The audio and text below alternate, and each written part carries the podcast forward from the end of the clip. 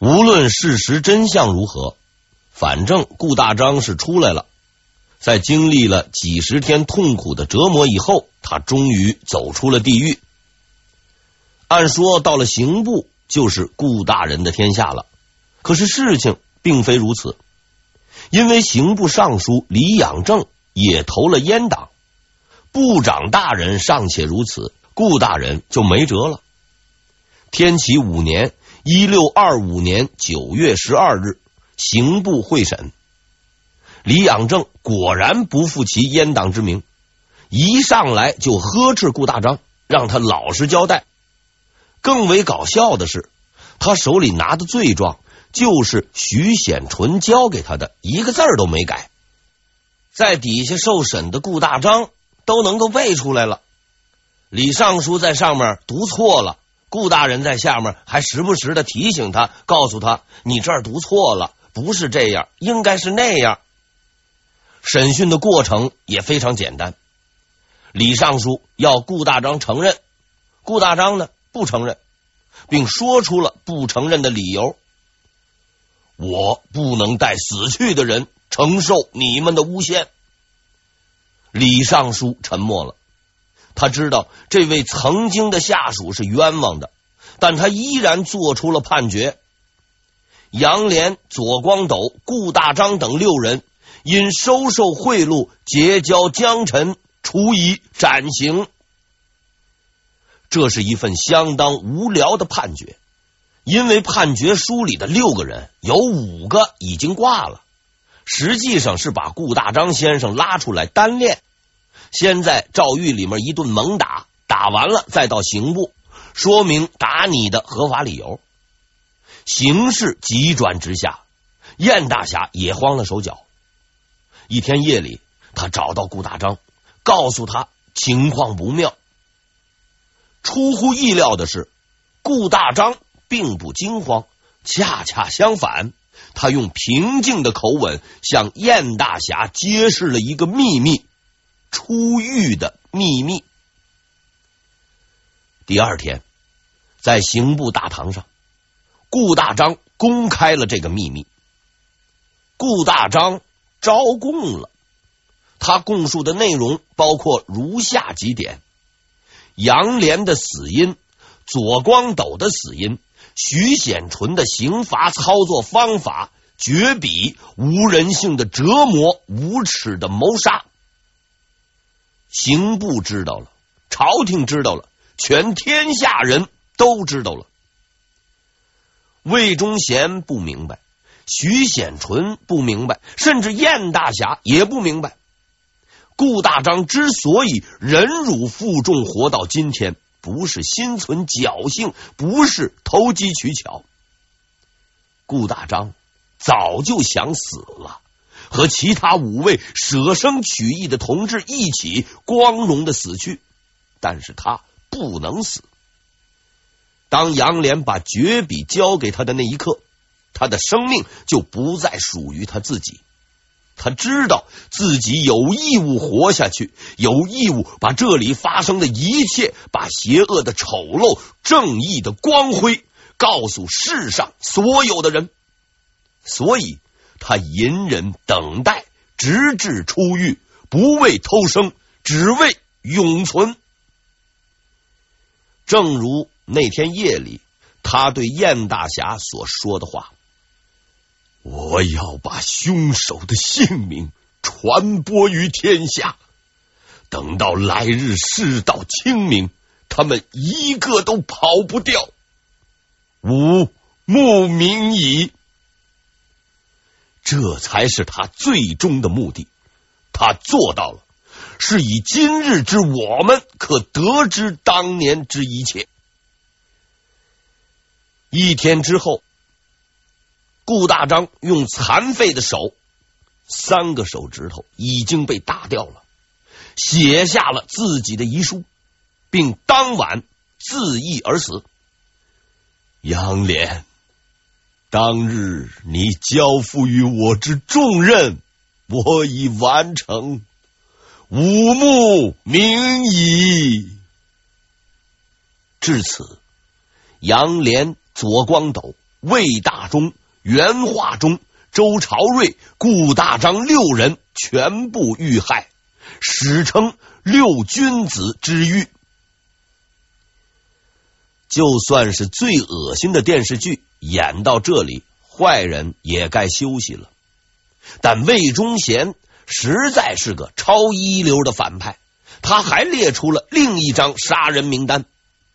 在这份名单上有七个人的名字，分别是高攀龙、李应生、黄遵素、周宗建、廖昌期、周启源、周顺昌。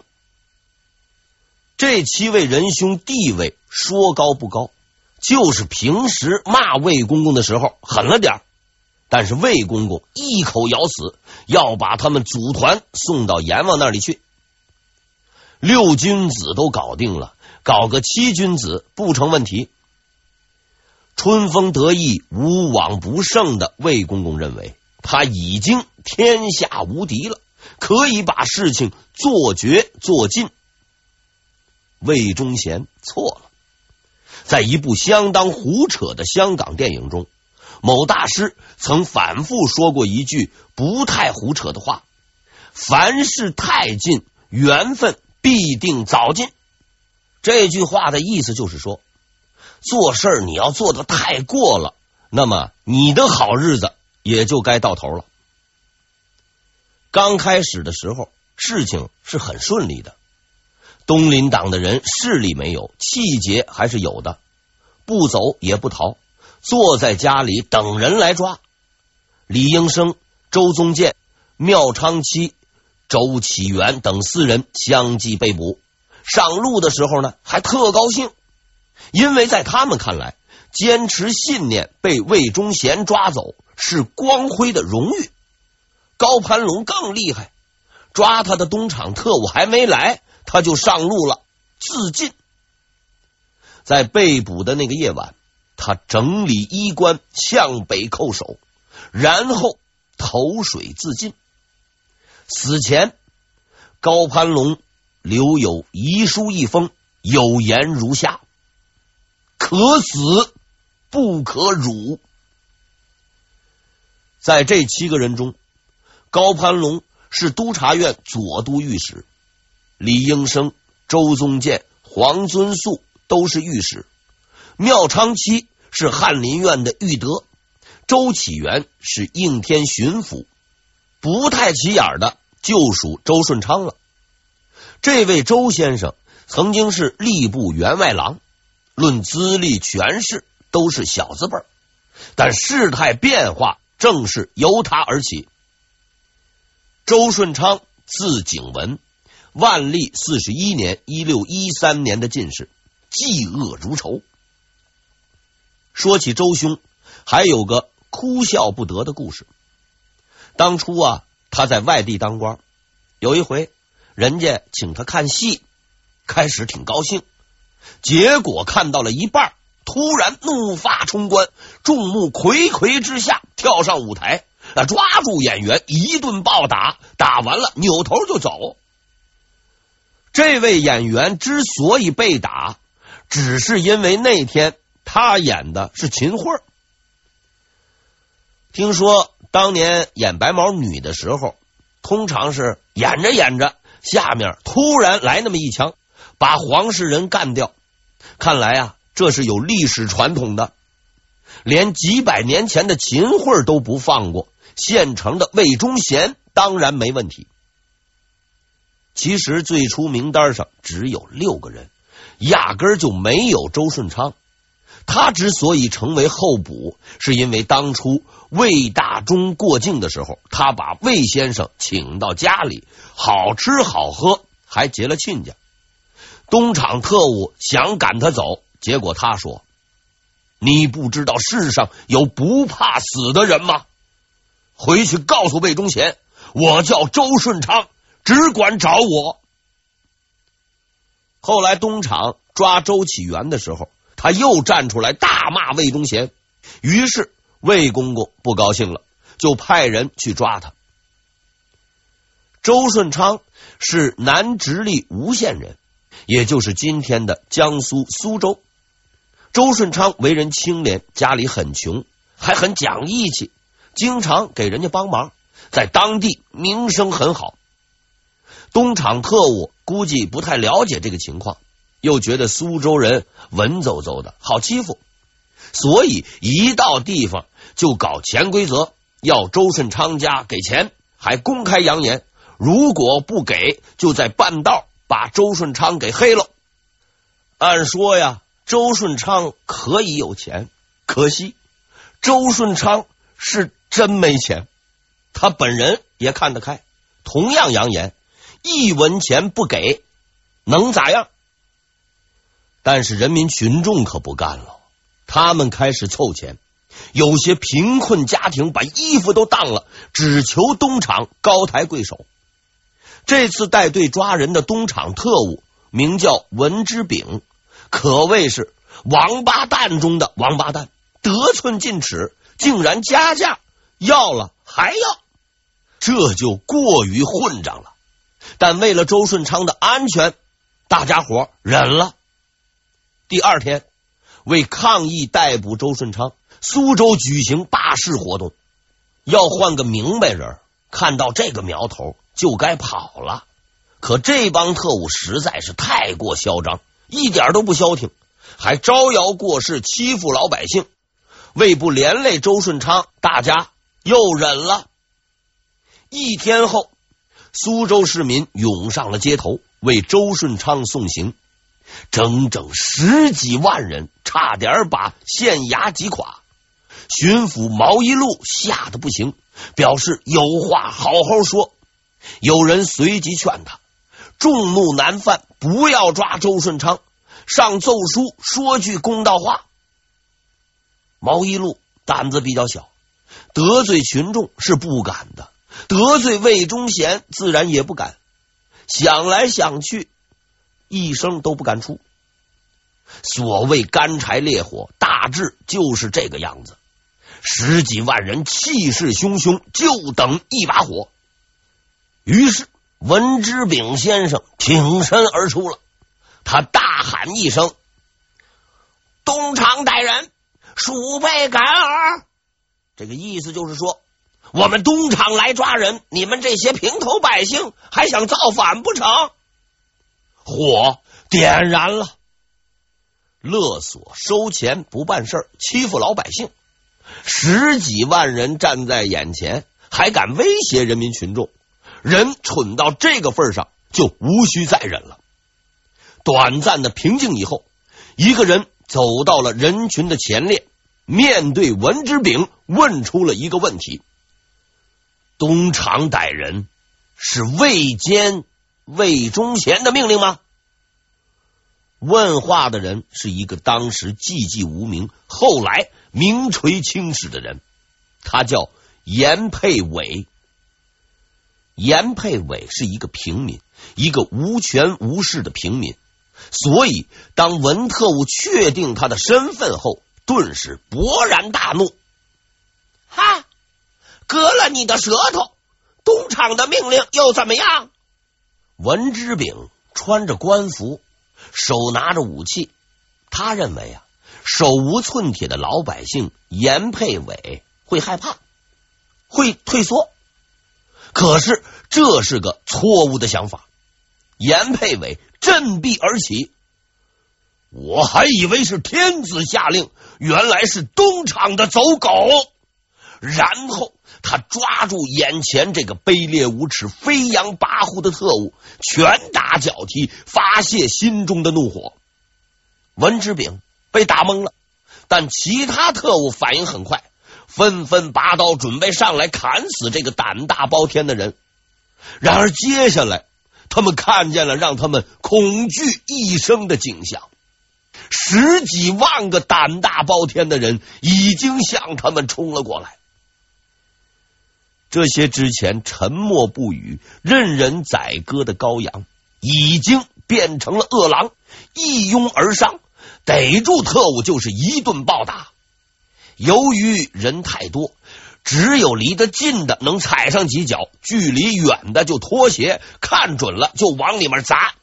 在这儿给您提示一下，古人穿的呀是木屐，挺厚，还挺硬。东厂的人傻了，平时他们大爷当惯了，高官看到他们都打哆嗦，这帮平民竟敢反抗。由于反差太大，许多人思想没有转过弯来，半天还在那儿发愣呢。但他们不愧为训练有素，在现实面前迅速的完成了思想斗争，并认清了自己的逃跑路线，四散奔逃。有的逃进了民宅，有的跳进了厕所，有位身手好的还跳到了房梁上。说实话，我认为跳到房梁上的人脑筋有点问题。你以为群众不会爬树啊？对于这种缺心眼的人，群众们使用了更为简洁的方法，一顿猛踹，连房梁都踹动了，直接就把那个人给晃悠下来了。一顿群殴，当场活活打死。相对而言，另一位东厂特务就惨得多了，他是被人踹倒的，还没反应过来，又是一顿猛踩，被踩死了。连肇事者都找不着。值得夸奖的是，苏州的市民们除了有血性外，也很讲策略。所有特务都被抓住暴打，但除个别人外，都没打死，哎，半死。这样呢，既出了气，又不至于连累周顺昌。打完了特务，群众还不满意，又跑去找巡抚毛一路算账。其实毛大人比较冤枉，他不过是执行命令，胆子又小，吓得魂不附体，只能躲进粪坑里。等到地方官出来说情，稳住了秩序，才把浑身臭气的毛巡抚捞出来。这次事件中，东厂特务被打的是晕头转向，许多人被打残，还留下了极深的心理创伤。据说有些人回京后，一辈子都只敢躲在小黑屋里，怕光怕生，活像得了狂犬病。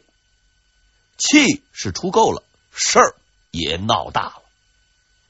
东厂抓人，人没抓到，还被打死了几个。魏公公如此窝囊，实在是耸人听闻。几百年来都没有出过这样的事儿。按说接下来就该是腥风血雨。可是十几天过去，别说反攻倒算，连句话都没有了。因为魏公公也吓坏了。事发以后，魏忠贤得知事态严重，当时他就慌了，马上把首辅顾秉谦抓来一顿痛骂，说他本不想抓人，听了你的馊主意才去干的，闹到这个地步，怎么办？魏忠贤的意思很明白，他不喜欢这个黑锅，希望顾秉谦帮他背。但顾大人岂是等闲之辈啊？只磕头不说话，回去就养病，索性不来了。魏公公无计可施，想来想去，只好下令把周顺昌押到京城参与群众，一概不问。说是这么说。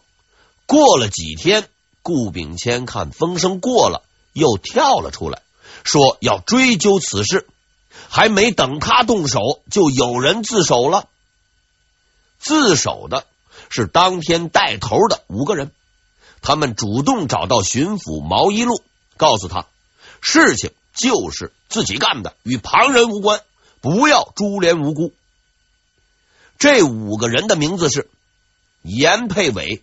杨念如、沈阳、周文元、马杰五人中，周文元是周顺昌的教父，其余四人并未见过周顺昌，与他也没有任何关系。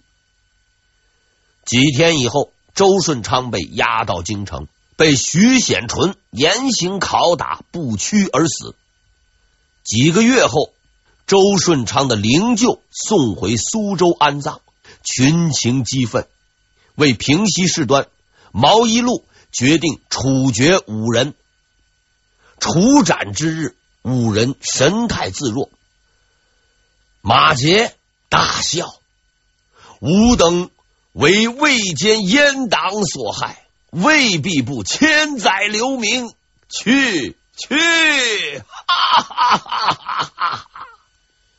严佩伟大笑：“列位请便，学生去了。”哈哈哈哈哈哈！遂英勇就义。五人死后。明代著名文人张富感其忠义，挥笔写就了一篇文章，是为《五人墓碑记》。四百余年后，被编入了中学语文课本。嗟夫！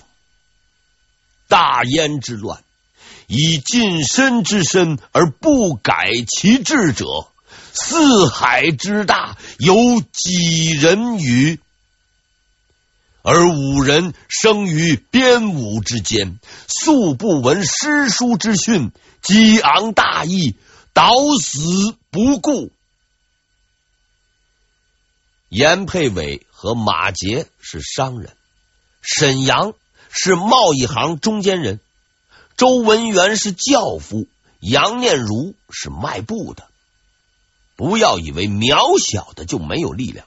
不要以为卑微的就没有尊严，弱者和强者之间唯一的差别，只在信念是否坚定。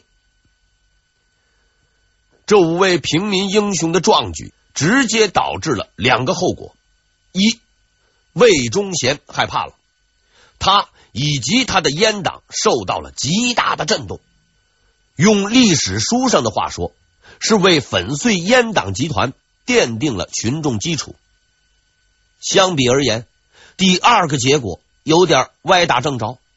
七君子里最后的幸存者黄遵素逃过了一劫。东林党两大智囊之一的黄遵素之所以能幸免，倒不是他足智多谋，把事情都搞定了，也不是魏忠贤怕事儿不敢抓他，只是因为。连严佩玮等苏州的民众都不知道，那天被他们打的人里有几位兄弟是无辜的。